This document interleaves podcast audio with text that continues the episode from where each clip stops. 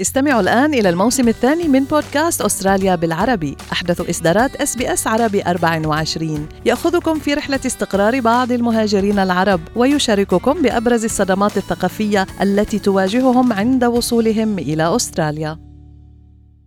أنتم برفقة اس بي اس عربي أربعة وعشرين.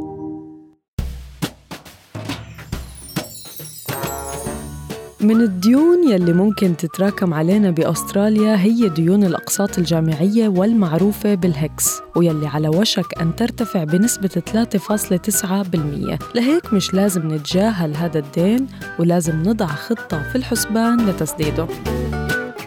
معكم مرام اسماعيل من بودكاست لنحكي عن المال، ورح نشوف أنا والمحلل الاقتصادي عبدالله عبدالله ليه ديون الهكس ارتفعت، ونحكي عن احتمالية تسديدها بشكل مبكر لتفادي تراكمها علينا. بس خليني أذكركم أنه كل اللي بنقال بهاي الحلقة هو على سبيل المعلومات العامة فقط، وليس نصيحة خاصة.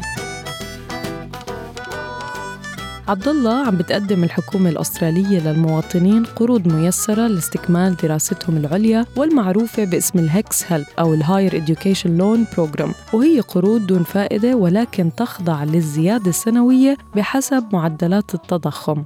صحيح مرام، هو البرنامج الهلب يعني هو أكثر شهرة ما بين برامج عديدة بتقدمها الحكومة. هو طبعا قرض دراسي جامعي يعني، وهذا القرض متاح للكورسات والشهادات المعتمدة من قبل حكومة الكومنولث، واسمها بالإنجليزي يعني سي إس بي Commonwealth Supported Place. صحيح عبد الله، وهي فعلا هاي اللونز مقربة جدا لقلوب الأستراليين اللي بتمكنهم إنه يكملوا في مجال التعليم، وبيبدأ التسديد بس يزيد مدخولنا السنوي عن ال ثمانية وأربعين ألف حوالي للعام المالي الحالي، أي ألفين واثنين وعشرين ألفين وثلاثة وعشرين. وللتذكير أنه بيتم تحديث هذا الرقم ببداية يوليو من كل عام. صحيح، وخلينا نذكر أن هالقروض مرام ما عليها فوائد، ولكن تخضع لإعادة جدول سنوية تعرف بالإندكسيشن، يعني بيتم زيادة سنوية عليها بحسب مؤشر سي بي آي اللي هو باسم معدلات التضخم السنوي. وكل سنة بشهر يونيو بيعلن مكتب الضريبة عن نسبة الإندكسينج اللي هي بالسنوات الماضية كانت عم بتكون حوالي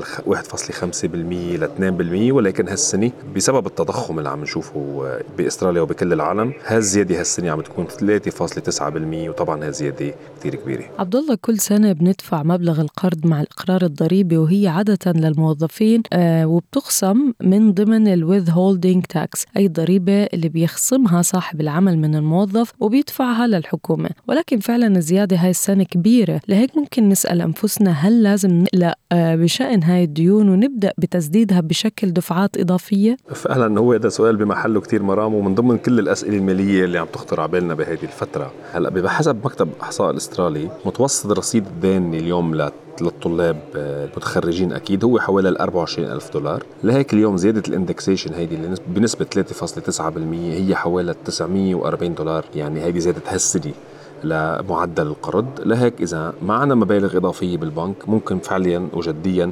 نفكر بدفعة لتقليل هذا القرض، طبعا بعد ما نعمل كل حساباتنا المالية التانية. أول شيء بنفكر فيه عبد الله هو هل عنا ديون تانية بفوائد أعلى، مثلا بطاقات ائتمان أو قروض شخصية أو قروض سيارات أو أي شيء من هذا القبيل، ويلي معظمها بتكلف أعلى من ثلاثة فاصلة تسعة بالمئة. صحيح مرام، والأولوية أكيد دايما هي لسداد هذا النوع من الديون تكلفته مرتفعة يعني، وخاصة مع الزيادات الأخيرة بأسعار الفوائد صارت معظم فوائد قروض المنازل المتغيرة مثلا أعلى من ثلاثة فاصلة تسعة بالمئة، معظمها فوق الأربعة وأكثر يعني. أه وقبل الارتفاعات الأخيرة يعني كانت تكلفة قرض المنازل حتى أعلى من التكلفة الحالية للقروض الجامعية. لهيك اليوم ممكن نحن إذا عنا مبلغ إضافي بالبنك لا يفضل أنه أه نحن ندفع نخليه بالأوفسيت أكاونت، لأنه بيوفر علينا فوائد أكثر من أنه ندفع أه مبلغ قرض أه يعني تبع الدراسة تبع الهكس. والأمر الآخر يلي لازم ناخده بعين الاعتبار هو أنه ندفع القروض الهكس فقط إذا كنا عم نشتغل فوق الحد الأقصى يلي هو ثمانية وأربعين ألف ومئة وستة وثلاثين دولار. الديون التانية مجبورين ندفعها سواء اشتغلنا أو ما اشتغلنا. عبد الله، صحيح، هذا موضوع كتير ضروري ناخده بعين الاعتبار، أنه نحن إذا معنا مبلغ كاش إضافي احتياطي وعنا ديون الأفضل نحن ساعتها نخلي هالمبلغ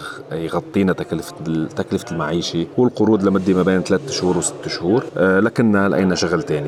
هل أكيد بهالحالة كمان أيضا يعني ما بندفع نحن الهكس، بضل أفضل يكون معنا احتياط بالبنك، لا مثل ما بيقولوا خبي قرشك الأبيض ليومك الأسود. بالحالة يلي ما بنكون عنا فيها ديون أخرى وعنا مبلغ فائض نقدي إضافي، وهذا إشي صار نادر يا عبد الله بهالأيام، ساعتها يعني بتعتمد على هدفنا المالي القادم. إذا كان إذا كنا عم نحاول نجمع مبلغ دفعة أولى لشراء منزل، ساعتها الأولوية ممكن تكون للمنزل. الخيار الثاني اليوم المتاح إذا عنا مبلغ إضافي هو نزيد هذا المبلغ بصندوق التقاعد السوبر اللي ممكن نحن نفكر إضافة أموال لمعاش تقاعدي بدل من تسديد فاتورة الهكس. الإيجابية بهالحالة كمان إنه نحن ممكن نقلل الفاتورة الضريبية مرام عبر السالري ساكريفايس، أما تسديد الديون الهكس ما لها أي فوائد تقليل ضريبية. فعلا عبد الله، ونحن كنا عملنا حلقة كاملة عن السالري ساكريفايس وإيجابياته بتقليل الفاتورة الضريبية علينا، وإذا ما عنا ديون وقررنا ندفع دفعات إضافية بالهكس بنكون عم نوفر على عم نوفر على ثلاثة فاصلة تسعة بالمية، أفضل من أي فائدة حالية ممكن ناخدها على مبالغ الإيداع بالبنك.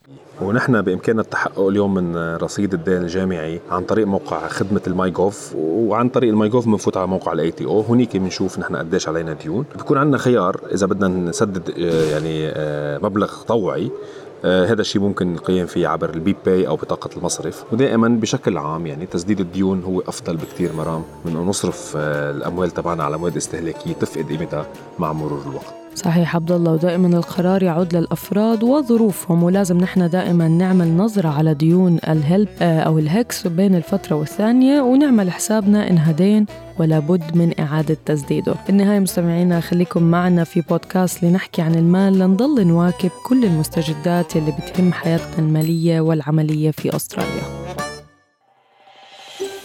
هل تريدون الاستماع إلى المزيد من هذه القصص؟ استمعوا من خلال أبل بودكاست، جوجل بودكاست، سبوتيفاي، أو من أينما تحصلون على البودكاست.